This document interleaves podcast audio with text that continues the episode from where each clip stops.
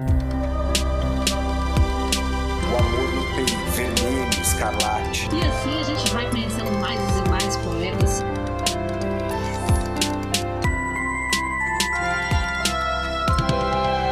Você está ouvindo Um Poema Para, o podcast que traz sempre um poema para mexer com as suas emoções.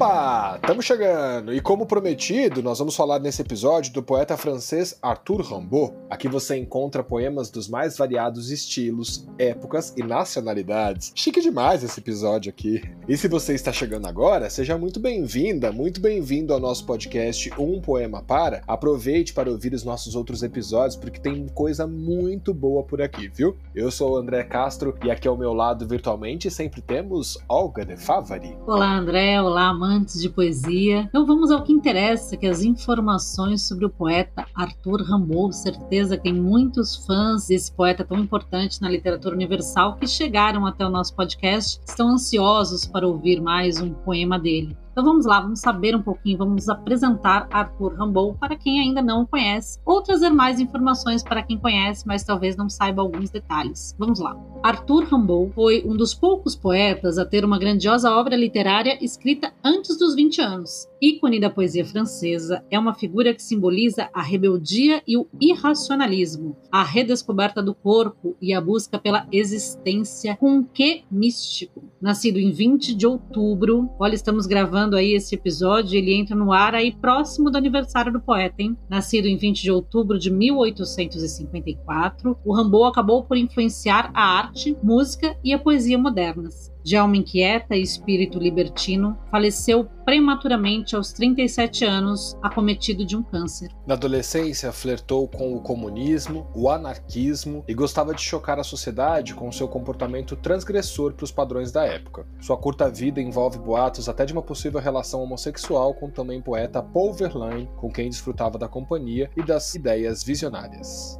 Parte da sua obra foi perdida porque a enciumada esposa de Verlaine queimou os seus escritos. O pouco que chegou até nós serviu como inspiração para artistas como Patti Smith, uma grande admiradora do poeta, Jim Morrison, vocalista da banda The Doors, Bob Dylan e também na biografia do Rolling Stones, que tem como referência a obra Uma Temporada no Inferno, um livro escrito em prosa poética que possui elementos metafóricos simbolistas. Pat Smith recita versos dedicados ao poeta em suas canções no álbum Horses, além de citá-lo na música título. Na aparência e estilo de vida, Bob Dylan e Jim Morrison declararam ter em Rimbaud uma inspiração para a composição de várias de suas músicas. Por ter morrido jovem e pela aura de transgressão, ele acabou por virar símbolo ideológico de toda uma geração do século seguinte, da geração perdida aos poetas beats. Suas principais obras são o já mencionado Uma Temporada no Inferno, Iluminações e A Carta do Vidente. Essas informações que nós acabamos de ler para vocês estão no site Na Literatura Selvagem e o texto é assinado por Maria Valéria.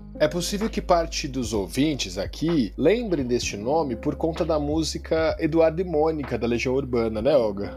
Lembra daquele trecho? Ela gostava de Bandeira, do Bauhaus, de Van Gogh, de Mutante, do Caetano e de Rimbaud? É esse, o Rimbaud É admirado pela Mônica. A Mônica sabia das coisas, hein? Gostei. A Mônica ganha mais personalidade agora pra mim. Hoje, então, nós vamos juntos conhecer alguns dos versos desse poeta. E se você que já é fã dele, escreva aí pra gente pedindo a leitura de um outro poema dele. E que dificuldade, hein, Olga? Que delicado escolher o primeiro poema aqui de, de acesso, digamos assim, a um poema para, né? Sempre, né? É sempre uma luta para escolher um poema, porque uma escolha é sempre uma renúncia, né? Sempre quando a gente escolhe alguma coisa, a gente tá deixando de lado outras. Mas ainda bem que a gente tem aqui muitos e muitos episódios pela frente e poderemos mais e mais vezes recitar versos de Rimbaud. Então, para começar, eu escolhi um poema dele chamado Fome. E só para lembrar um pouquinho os nossos ouvintes, o Rimbaud aparece hoje aqui no nosso podcast porque no episódio anterior, de segunda-feira, a gente falou sobre o poeta Ivo Barroso, que faleceu esse mês de outubro e ganhou o prêmio Jabuti pela tradução da obra de Rimbaud. Então, esse poema que a gente vai ler aqui, o Fome, é traduzido pelo Ivo Barroso. E André, eu sempre fico pensando o quão difícil é traduzir poesia, né? Porque o tradutor tem que buscar as palavras que mais se encaixam no verso, mas que passem aquela imagem que o poeta quis passar, né? Então a tradução de poesia é muito diferente da tradução de textos de um romance, uma outra tradução qualquer, né? A tradução de um poema requer, então, quase que o tradutor seja também um poeta para entender um pouco dessa questão da métrica, dos versos e das imagens do poema, né? Isso deve ser muito difícil. Então esse prêmio que o Ivo ganhou, esse Jabuti de poesia pela tradução de Rimbaud, deve ter sido muito merecido. Então fica aqui mais uma vez a nossa reverência aí a Ivo Barroso, que traduziu o poema que nós vamos ler agora, Fome, de Arthur Rimbaud. Então este é o episódio de estreia de Arthur Rimbaud aqui na nossa programação e fica também o nosso pedido para você, nosso ouvinte, para que você também compartilhe as suas mensagens aí conosco através das redes sociais, lá no Facebook, no Twitter, no Instagram, você sempre nos encontra como um poema para ou também por e-mail, umpoemapara@gmail.com. A gente adora receber indicações, críticas, sugestões de próximos poemas que serão lidos aqui na nossa programação. E agora nós vamos ouvir, como a Olga comentou, o poema Fome do Arthur Rimbaud e ele será lido justamente na voz da nossa Olga de Favari e já basta de prosa, vamos à poesia.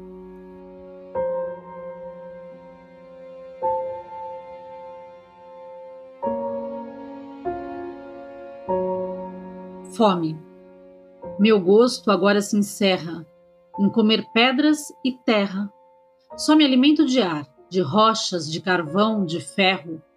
Pastai o prado de feno, ó fomes minhas, chamai o gaio veneno das campainhas. Comei o cascalho que seja das velhas pedras de igreja, seixos de antigos dilúvios, pão semeado em vales turvos Uiva o lobo na folhagem, cuspindo a bela plumagem das aves de seu repasto. É assim que me desgasto. As hortaliças, as frutas esperam só a colheita, mas o aranhão da era não come senão violetas. Que eu adormeça, que eu arda nas aras de Salomão. Na ferrugem escorre a cauda e se mistura ao cedrão. Enfim, ó ventura, Ó razão, afastai do céu o azul, que é negro, e vivi centelha de ouro dessa luz natureza. De alegria, adotava a expressão mais ridícula e desvairada possível. Achada é verdade? Quem? A eternidade. É o mar que o sol invade. Observa minha alma, eterna o teu voto, seja noite só, torre o dia em chama que então te avantages a humanos sufrágios, a impulsos comuns. Tu voas como os. Esperança ausente, nada de orietur, ciência, paciência, só o suplício é certo. O amanhã não vem, brasas de cetim, deves o ardor ao dever doar. Achada é verdade? Quem? A eternidade é o amor que o sol invade.